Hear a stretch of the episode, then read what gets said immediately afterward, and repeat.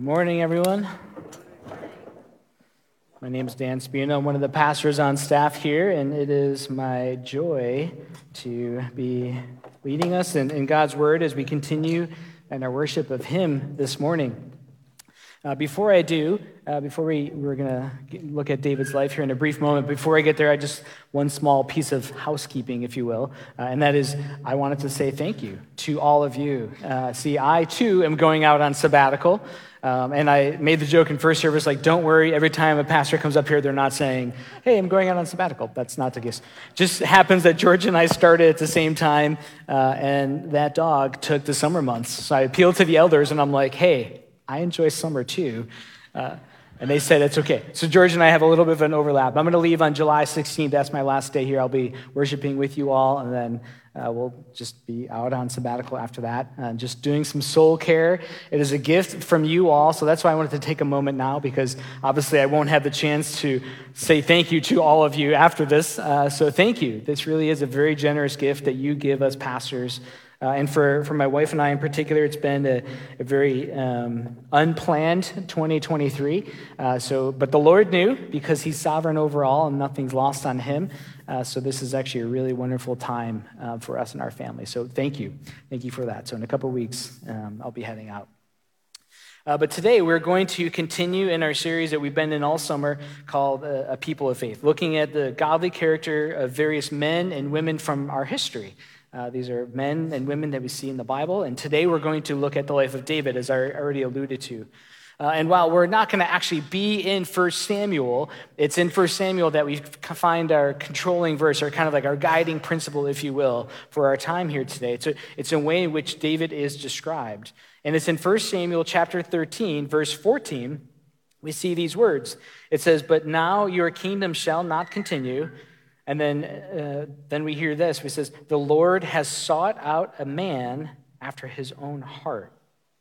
And the Lord has commanded him to be prince over his people because you have not kept what the Lord commanded you. This is the Lord referring to King Saul at that time. He wasn't, he wasn't doing his kingly duties. So God says, I'm, I'm looking for a new king. And he describes David this way specifically. He says, a man after his own heart.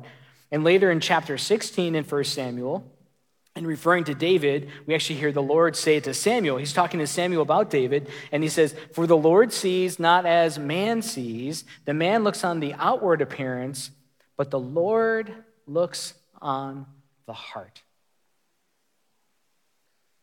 What I want to focus on is how David is described by the Lord as a man after God's own heart. This is the Lord. This is God saying, I see David, and he is a man after my own heart. Looking at David, we can ask ourselves what does it mean to be a man after God's heart? What are some of the characteristics of a man after God's own heart? How can, how can we look at David and then in turn kind of inform how we live before the Lord? What are, what are things that we see there? And to help us, we're going to spend our time in Psalm 25. That's actually where we're going to be for, for the remainder of our time here today. And in Psalm 25, we see the character of David, and then correspondingly, we see a, a, bit of the character of God, kind of David's character in parallel with God's character, which leads to strength and faith. And in this psalm, we see seven attributes of what it means to be a man after God's own heart. And for the rest of our time, I'm going to say man. I'm going to refer to David. David wrote this psalm, uh, so I'm going to refer to man. However, these, these attributes, these are godly attributes. These are godly character traits. They can be applied to men and women. Uh, but for ease of our time, instead of saying man and woman, man or woman every, every time, I'm just going to say man. I'm going to stick with it. And we're going to see seven character traits. Um, figured we all have time. It's a holiday weekend. We don't have any plans. So let's have a seven point sermon. I thought you guys would appreciate that. We'll try to, I'll try to hustle us through. I did go just maybe two minutes long, but I'll, I'll fi- I'm going to fix it up here. You guys won't even notice. We'll make up the time in the air. What does that even mean?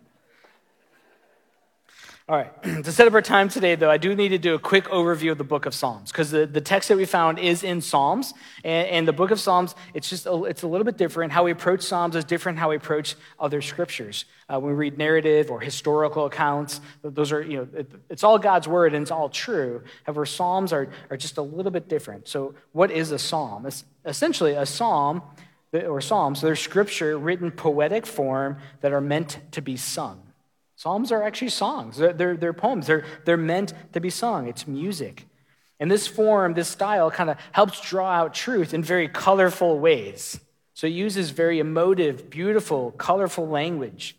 And it touches on the full range of human experience and emotions. And these aren't just meant to be like read flatly, like if you will. They're meant to be entered into with a sense of, of wonder and awe. Like as an example, I, I could just say, my hope is built on nothing less than Jesus' blood and righteousness. I dare not trust the sweetest frame, but wholly trust in Jesus' name. And, and that's true. There's something still, there's truth in that sentence. However, when we sing it, as we just did, as we come to those words, as we listen to the music behind those words, as we hear like the author's intention and how they, they arranged it, the, there's words that kind of stand out to us. The words of hope and, and Jesus' blood, trust, they, they, they jump out at us. There's something beautiful in entering into words and singing them and just seeing the, the kind of the, the intentionality behind it. And, and that's similar to how we approach Psalms. When we come to the book of Psalms, we can't just read them.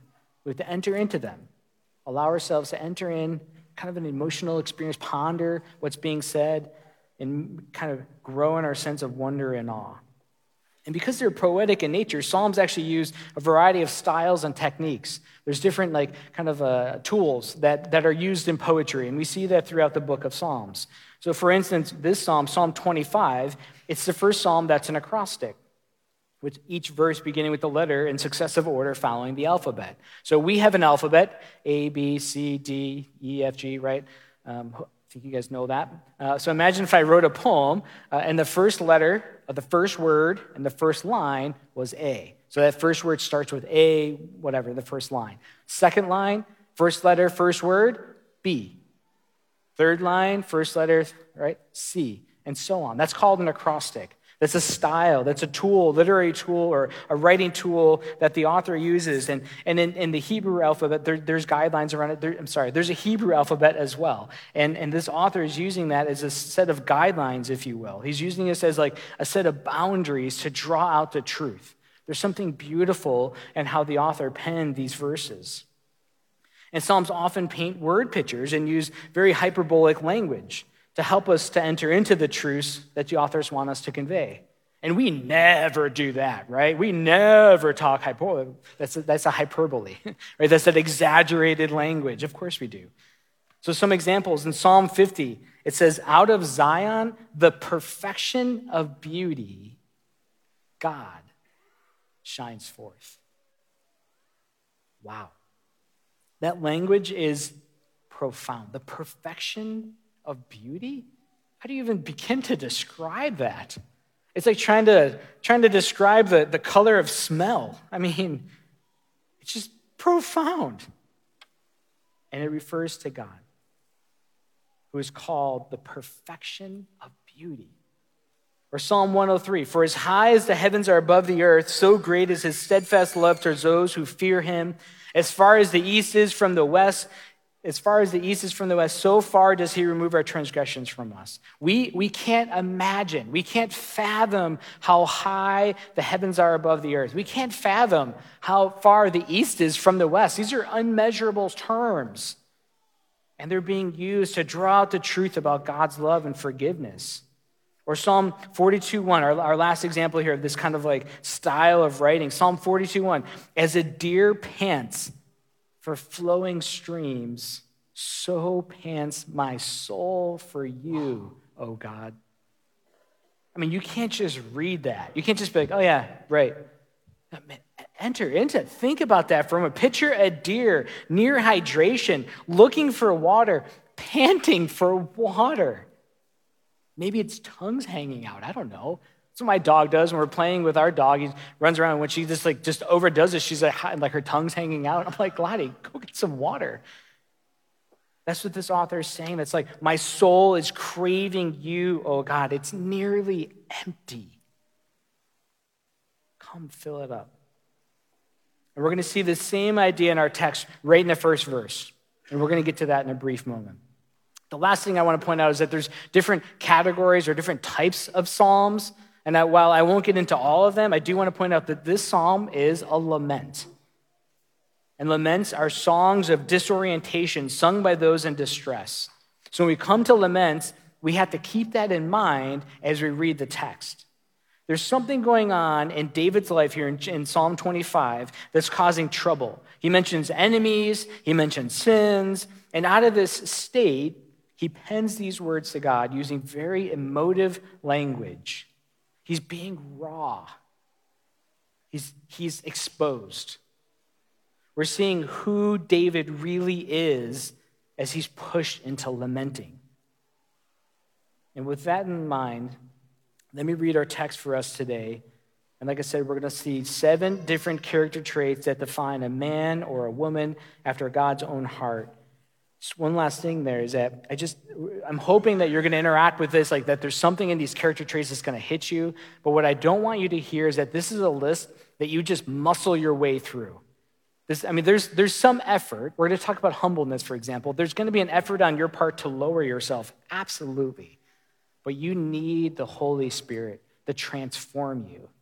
These are godly character traits. They only stick when the Holy Spirit's at work inside of us. So let me pray for us, and then I'm going to take us into Psalm 25, and we'll go through these seven character traits. Father in heaven, I thank you. I thank you that you're the perfection of beauty.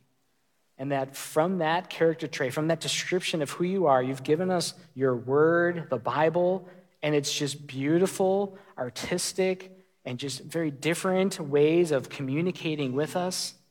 And we come now to Psalm 25. Help us. I ask that you would soften our hearts to hear the minor key of lament in your word, both today and at other times when we come into, these, into texts like today. Help us to enter into this text. Help us to hear you through it. I want to ask that you would remove the distractions, Remove the, the chaos, the noise, whatever might be stirring inside of us, and instead may you just shine forth. Whatever's not of you coming from me, may you just shut down, and may your word just come forth. May you penetrate people's hearts today. For your glory and your glory alone, we ask these things. Amen. Now, let me read Psalm 25 for us. We'll have the words for you up on the screen. I'll read through that. Psalm 25 of David. To you, O Lord, I lift up my soul. O my God, in you I trust. Let me not be put to shame. Let not my enemies exalt over me. Indeed, none who wait for you shall be put to shame. They shall be ashamed who are wantonly treacherous. Make me to know your ways, O Lord. Teach me your paths. Lead me in your truth and teach me, for you are the God of my salvation. For you I wait all the day long. Remember your mercy, O Lord, and your steadfast love, for they have been from old. Remember not the sins of my youth or my transgressions. According to your steadfast love, remember me for the sake of your goodness, O Lord. Good and upright is the Lord Therefore, he instructs sinners in the way. He leads the humble in what is right and teaches the humble his way. All the paths of the Lord are steadfast love and faithfulness for those who keep his covenant and his testimonies. For your name's sake, O Lord, pardon my guilt, for it is great. Who is the man who fears the Lord? Him will he instruct in the way that he should choose. His soul shall abide in well being, and his offspring shall inherit the land. The friendship of the Lord is for those who fear him, and he makes known to them his covenant. My eyes are ever toward the Lord, for he will pluck my feet out of the net. Turn to me and be gracious to me, for I am lonely and afflicted. The troubles of my heart are enlarged. Bring me out of my distresses. Consider my affliction and my trouble, and forgive all my sins. Consider how many are my foes and with what violent hatred they hate me. Oh, guard my soul and deliver me. Let me not be put to shame, for I take refuge in you. May integrity and uprightness preserve me, for I wait for you. Redeem Israel, O God, out of all his troubles. To you, O Lord, I lift up my soul. To you, O Lord, I lift up my soul. To you, O Lord, I lift up my soul. To you, O Lord, I lift up my soul. David is saying, Father in heaven, only to you do I give my soul. I dedicate my very life to you. My life is yours. In these first three verses of this psalm, we see that a man whose heart is after the Lord gives his very life to the Lord. He lifts his soul up to the Lord. He trusts in the Lord with his life. And if you want to tune out at some point here this morning, just stay with me for at least this first point. This is the most important point. You need to hear these words you need to, to, to feel these words. You need to sit and ponder these words. Because I don't know that I can adequately do them justice. I don't know that I can fully explain these words to you. There is a, there is a holy depth to them. To you, O Lord, I lift up my soul. I don't need to make my name great. I don't need to politic. I don't need to, to jockey for position. I don't need to try to grasp power and control. I don't need because you are the great shepherd, and I shall not want.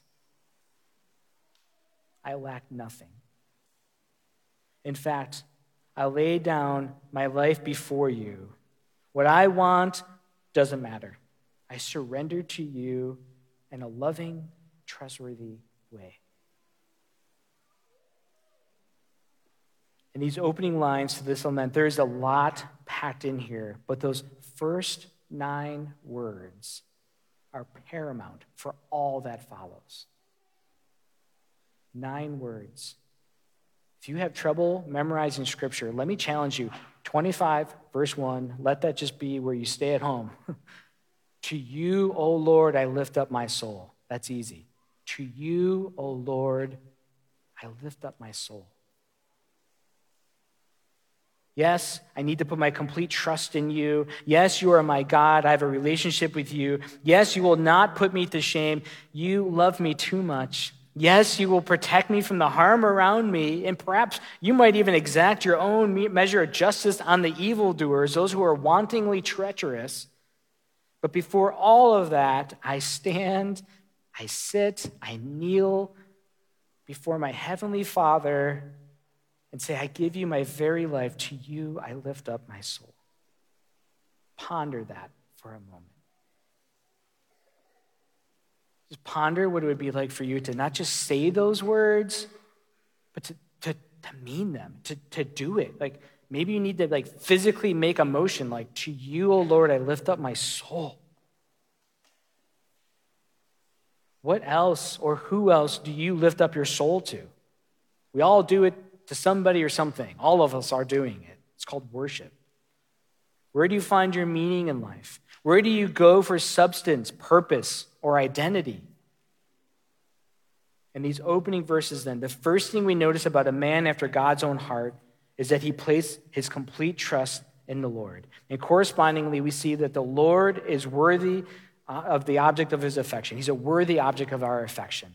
He's trustworthy. When we put our trust in him, we lift our souls to him, we don't feel shame. God wouldn't do that. He wouldn't shame you. He's trustworthy.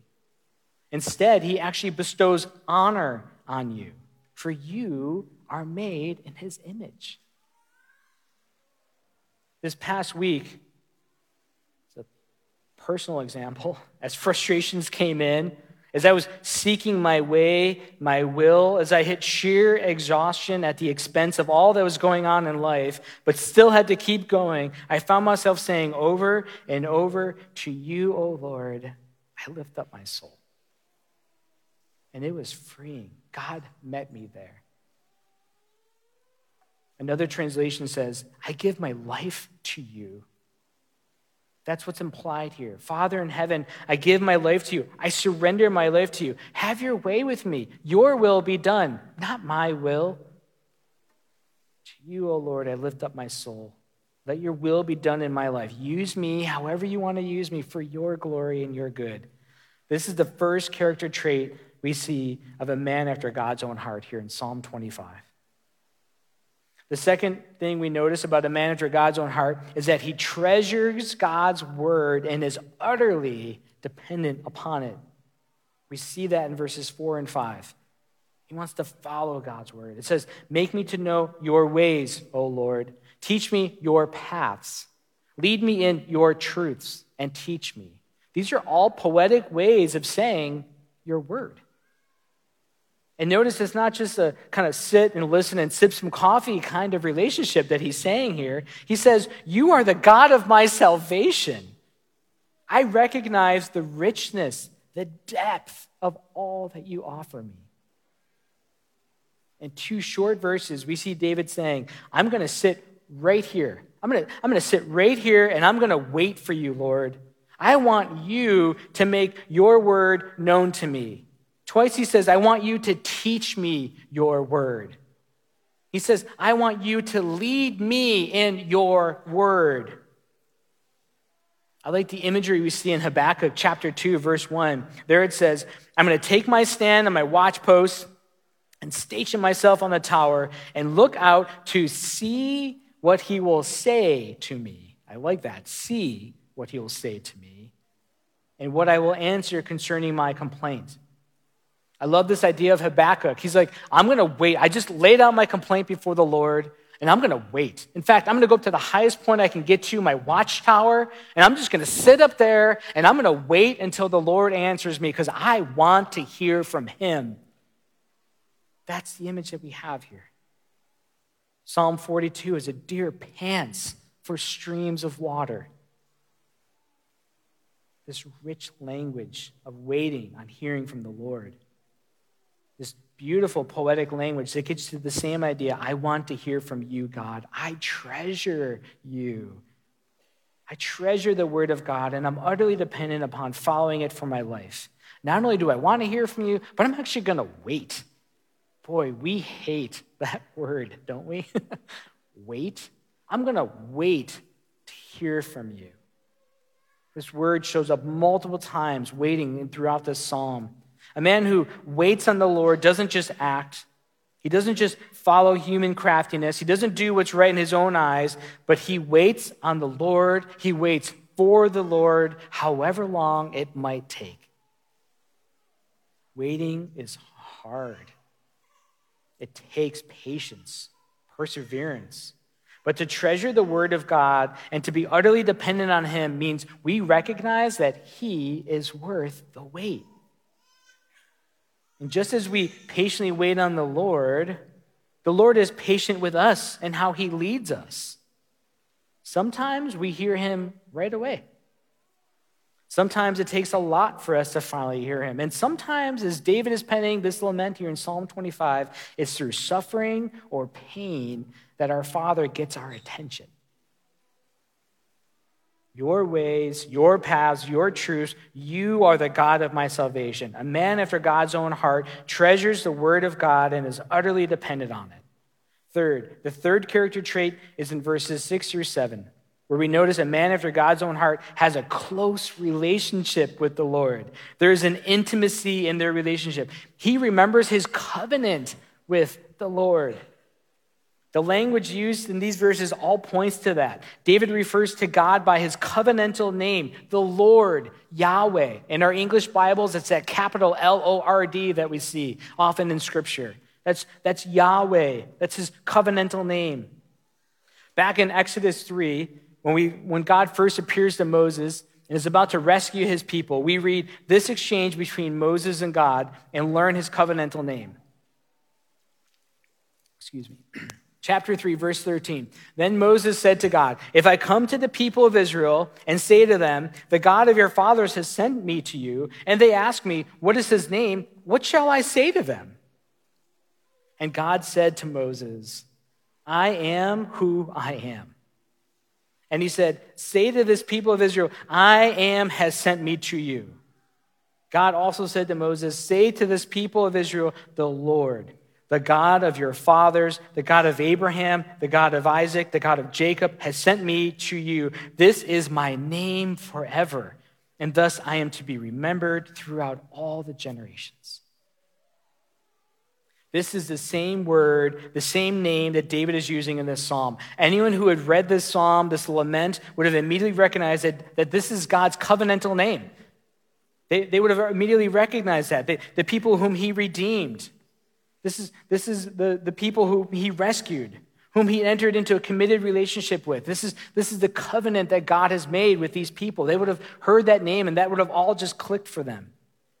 But not only does David refer to God's loving name, in these verses, he twice mentions God's unique, almost indescribable quality of hesed. Some of you may have heard this word, we've talked about it before. The best English words we have for hesed are steadfast love, tenderness, faithfulness. You see, our English cannot fully capture this word, but, but we get close.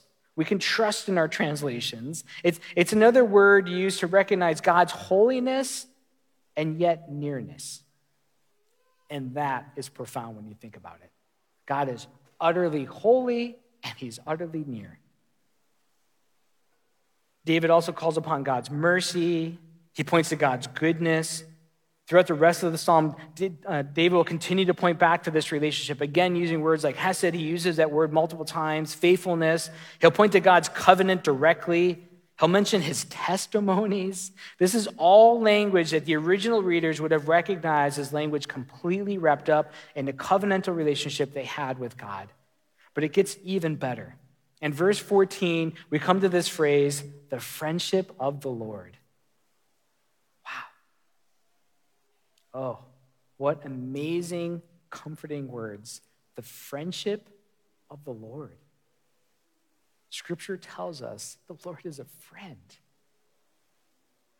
And this isn't just a, a Facebook friend or an Instagram friend. God's not going to ghost you. It's not the kind of friend He is. This word here reaches a deeper level of relationship. Many of you probably have a footnote in your Bible, like down at the bottom there. It probably suggests an alternative translation of like secret counsel. It carries the, the meaning of confidential discussion or, or circle of confidants or, or simply intimacy. It's as if David is saying, I have such a close relationship with the Lord that he confides in me. But this isn't just a secret for David. This level of relationship isn't only between David and God. I appreciate what Charles Spurgeon says here in, in his Treasury of David. It's like a three volume set on the, on the commentary on, on the Psalms. And, and about this phrase, about this verse, he says, This is a great secret. Carnal minds cannot guess what is intended by it. And even believers cannot explain it in words, for it must be felt to be known. I love that. This word needs to be felt to be known. He who does not know the meaning of this verse will never learn it from a commentary. Let him look to the cross, for the secret lies there. Man after God's heart is one in whom the Lord confides in. He receives the secret counsel of the Lord that's open to all who have a relationship with him, and he welcomes them into this intimate relationship through the cross. So, what's the point of all of this? we see that a man after God's own heart has a close, intimate relationship with the Lord. And while we see this closeness that a man after God's own heart has, we also see God's character on display here too. Right? Steadfast love, mercy, good, full of grace, quick to remember the one with whom he's in relationship with. David says, Remember, Lord, remember this, don't remember that. Or he uses this word. Is It's not as the Lord's going to forget. The Lord will never forget David, but he's calling upon it more of in a positive way. Like, recall to mind, Lord, this is the God we are invited into relationship with. When Jesus starts his earthly ministry, he tells us the kingdom of God is at hand. What does that mean? It means that the kingdom of God is all around us. The proximity of God is palpable. And then in Matthew 11, he, he invites us into this intimate relation, intimate friendship with him, saying, Come to me. There's this closeness. It's the great invitation into relationship with him. Come to me. A man after God's own heart has indeed come into and now recognizes his close relationship with the wholly other God. Fourth, a man after God's own heart is humble. We see that in verses 8 through 10. In fact, he actually repeats this word so that we pay attention to it. In verse 9, it says, He leads the humble in what is right and teaches the humble his way. Only the truly humble are able to receive correction from God and from others. You see, being humble puts you in a posture to receive. It's, it's a lowering of self, it's a lowering of ego. It's thinking less of yourself and more of others. And when you daily lift up your soul to the Lord, it's just a natural outcome. You can't help but to be humble. Humbleness is, in fact, something you can fake. You can, you can fake being humble for a while, but only for a while. The tests and trials of life will reveal if you are truly humble. In your conversations, in your, in your meetings, in your coffee appointments, and you're hanging out with friends, if, if you're always the one with the best answer, if you're always the one who has to have the last word, if you're the one who's always right, then perhaps you have not yet grasped what it means to be humble. In professional ice hockey, ice hockey is a sport they play it on ice. They use these things called sticks. There's a little puck. It's my favorite sport. I know very few of you. Mark is here. He knows what hockey is. You can ask him. Come see me afterwards. I'll explain to you a little bit more about what this thing of ice hockey is called. It's a professional sport, though, I promise. There is, or at least there used to be, an unwritten rule in ice hockey, in NHL hockey, that you never elevated yourself. So after a game, it was, it was, it was kind of comical after a while. Like commentators would pick up on it actually. After a game, like the media would surround the star player. Like, that was amazing what you just did. Holy cow. Tell me more about it. What did you do? You scored all these goals. You did this phenomenal thing. And the player would never say, I did this or I did that. But instead, he would say, the team did this or the team did that. And, you know, the, and the media person would get, well, well, yeah, I understand, but you, tell me about you. And he'd be like, oh, but the team, the team. So it kind of became this like back and forth, this, this, this display of humbleness. It's a great sport. There's so much you can learn about life by watching it. But that type of humbleness, that's prescriptive, right? That's a code. These guys know you don't break the code. It's a rule that the players know how to follow. But godly humbleness comes from a realization of who I am and, and who God is. This covenantal God who has offered us mercy, grace, steadfast love, and who's forgiven our sins in comparison to this sinner in need of a Savior. It's a humbleness only the Holy Spirit can truly give us. Notice the juxtaposition in these verses. The Lord, He instructs, He teaches, He leads, He has steadfast love, He's faithful. You see, the Lord is big, right? He's just like, oh my gosh, amazingly huge, and we are to be small. And in fact, we are small. We just sometimes forget that. The Lord is upright, it says, whereas man is humble. Humble yourself before the mighty hand of God, Peter says. There's only one way to come before the Lord, and that's with humbleness. A man after God's own heart is humble. Fifth, we see that a man after God's own heart hates sin and repents when he does sin. And we see this in verses 11 through 15, and then kind of throughout the psalm, it's, it's, sprinkled throughout there as well. An important characteristic of a man after God's own heart is the ability to recognize sin, to repent for your sins, and to ultimately to grow to hate sin and not to tolerate sin in your life. One of the main themes that kind of runs through this psalm is David recognizing his sin and asking for forgiveness. Here, here in these four verses, he, he speaks to it. Verse 11, pardon my guilt. Verse 12, the man who fears the Lord. Verse 14, fear him. And then elsewhere, verse 6, remember your mercy. Verse 7, remember not the sins of my youth. Verse 8, he instructs sinners in the way. Are, are, you hearing this? Verse 18, consider all my afflictions and my trouble and forgive all my sins. Perhaps we don't talk about sin enough. And, and I don't mean here just on Sunday mornings from the stage or maybe when we're gathered. I mean in our lived in, day in and day out lives. Perhaps we just don't, we just don't talk about sin. You see, sin is an affront to God, it's, it's abhorrent to God. God hates sin. And to paraphrase Pastor Tim Keller, sin breaks your relationship with God, your relationship with others, and it impacts the world around you. Yes, we have a merciful God, abounding in steadfast love, who offers grace, who will forgive sin, who, who does not remember your sins of your youth as far as the east is from the west. Yes, all that is true, but God hates sin. And we should know that this is referring to not just the big obvious sins, those are easy, right? The headlines are full of them. Just pick up any news, newspaper, you'll just see it. But the little ones as well the ones at times when, when we count as permissible, that like we're, we're like okay with in a way. Like, what's the big deal if I cheat on my homework or, or on the test that I have? It, it's only school. It's fun. It's a joke. Who cares? Yeah, I, I want to meet with you, but only that I can use you for my agenda. I do want to be generous, but only after I hit my financial goals that I have. A man after God's own heart is able to recognize his sin and grows to hate his sin. And despite all of that, he's aware that he will, in fact, still sin. We're prone to sin. Yet when he does, he repents. And when you repent, notice the text says it's not for your own glory, rather, it's for the Lord's glory that you repent and ask for forgiveness. For your name's sake, pardon my guilt, for it is great.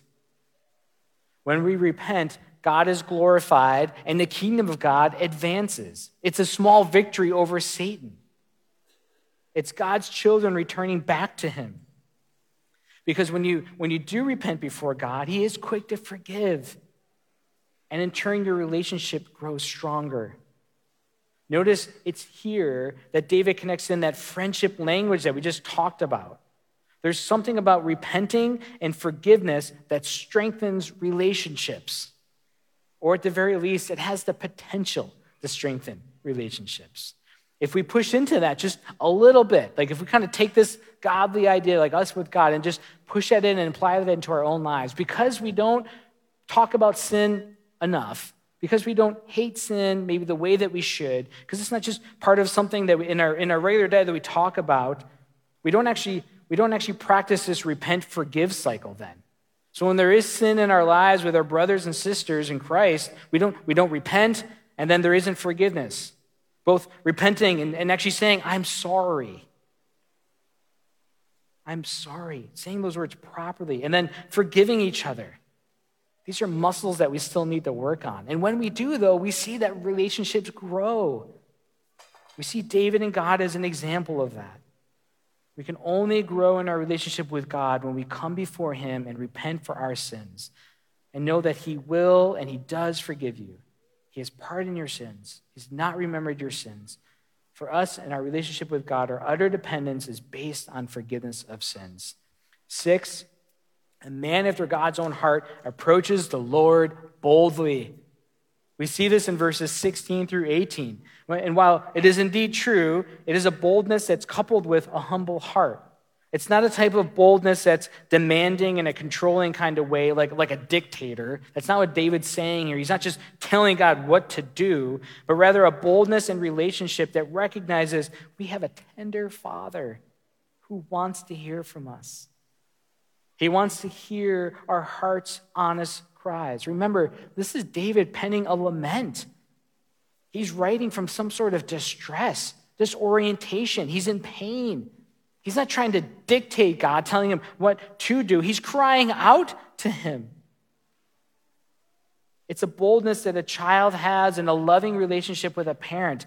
I want to make my request known to you, says the child. And the parent says back, I want to hear your requests. It's a boldness coupled with humbleness in an intimate relationship that's on display here. Our Heavenly Father provides a safe environment for us to come before Him with our requests. You see, in this intimate relationship in which we're lifting up our souls to the Lord and we're humble before Him, we can appropriately be bold in our prayers to Him. And we see that throughout here. This, this boldness that, that David uses, we see it in the verbs that he uses. A little bit of grammar. Sorry, I know it's summer vacation for some of you. We're going to do a little grammar lesson here. These are, these are imperatives that we see in this text. It's a verbal form of command. They're not questions. He's not asking, he's declaring it. Make me to know your ways, teach me your paths, lead me in your truth, teach me, turn to me, be gracious to me, bring me, bring me out, consider my afflictions, guard my soul, deliver me. You see, a man after God's own heart is not afraid to boldly ask for things in his prayers. In fact, he pleads to God to act. This is a man humbly pleading before the Lord Here is my heart, Lord. And it stems from a loving relationship with God.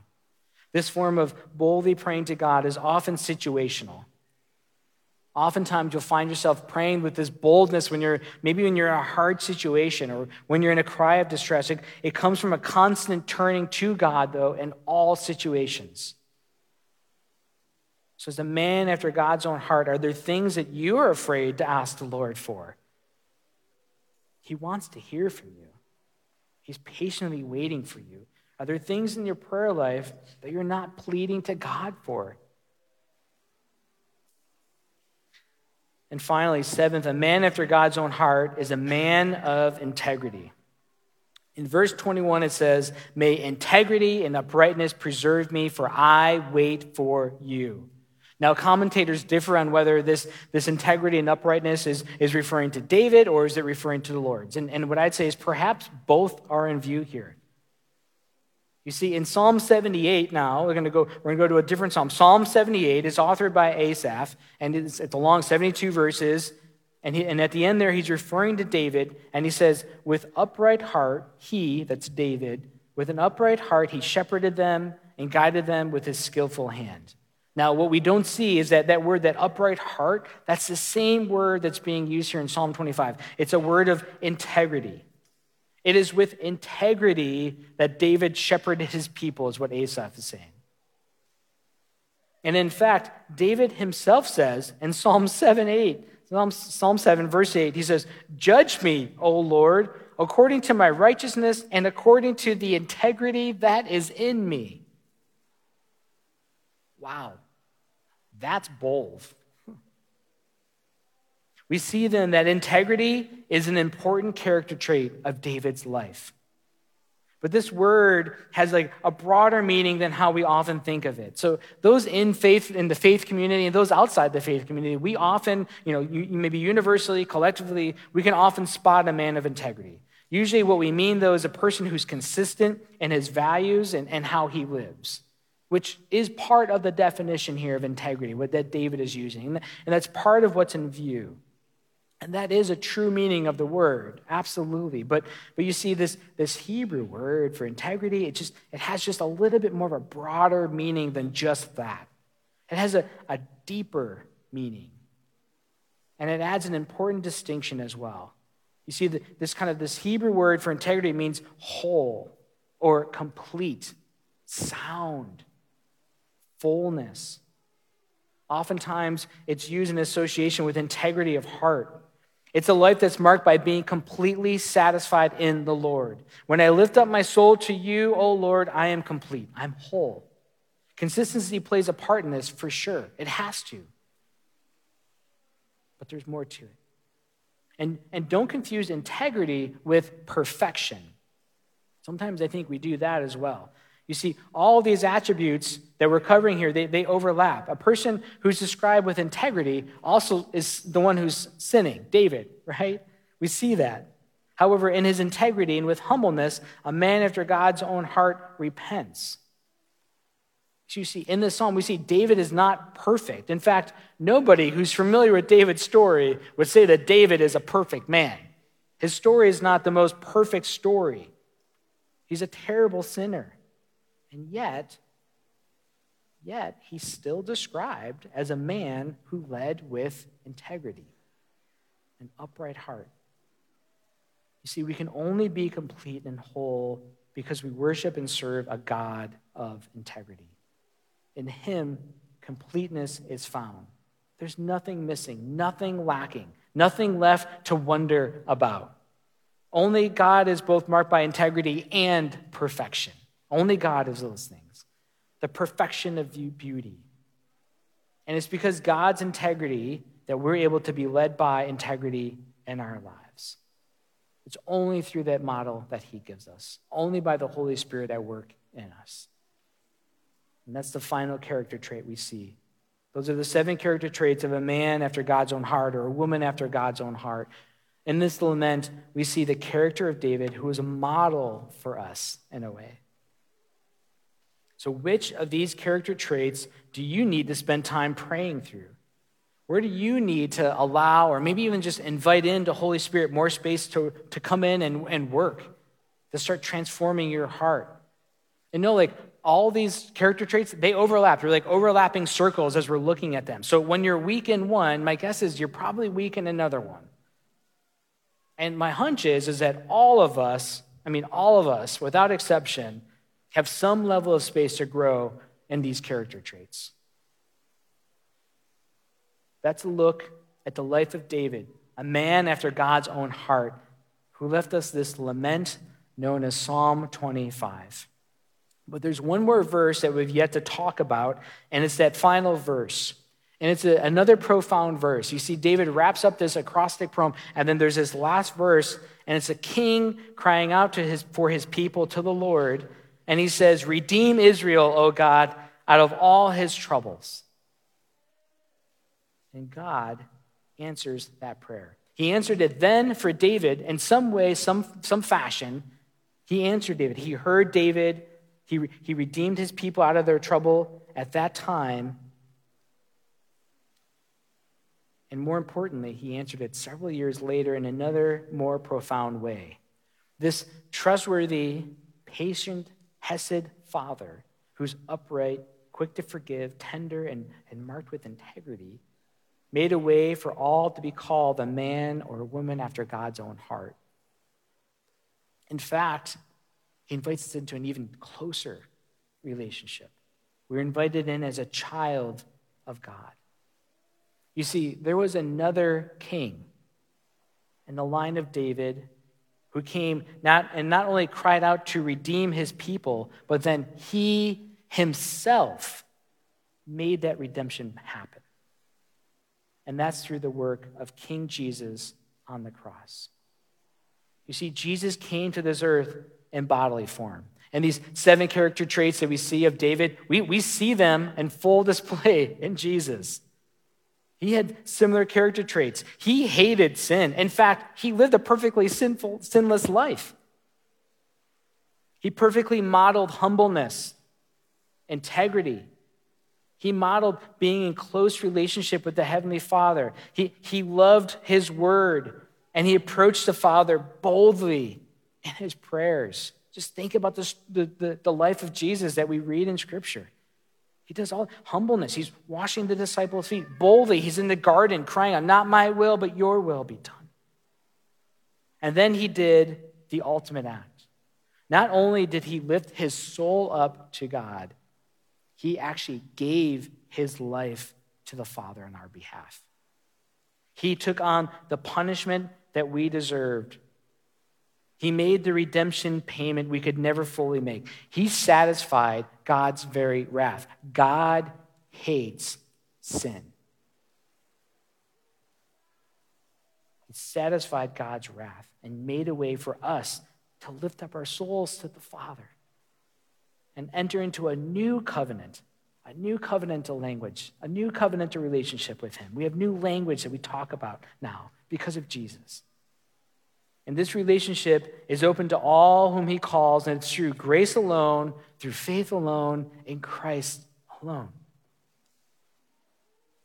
If you are not walking with the Lord, perhaps today, perhaps right now, in the quietness of your heart, your chair, wherever you might be, perhaps right now is a time that you will say to you, to you, O oh Lord, I lift up my soul. Maybe you'll say that for the first time. Listen to the Holy Spirit as he speaks to you. And now we remember this amazing gift, this amazing gift of grace through this sacred act of communion. Servers, if you will, come forward. We're going to transition to our communion time now as a church family. You see, communion is a reminder of the broken body and blood that's shed so that you can have this relationship restored by God.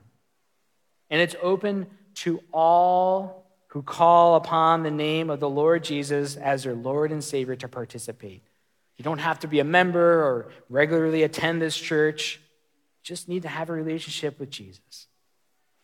If you are not yet one who lifts up his soul to the Lord, who has entered into this faith filled relationship with Jesus, then please just let the elements pass by. Or perhaps today, you might not be in a posture to participate in communion with us. Similarly, let the elements pass by. My prayer in either situation is that you will someday join with us at this communion table. Now we'll have those servers come forward. We'll pass the elements as we ready our hearts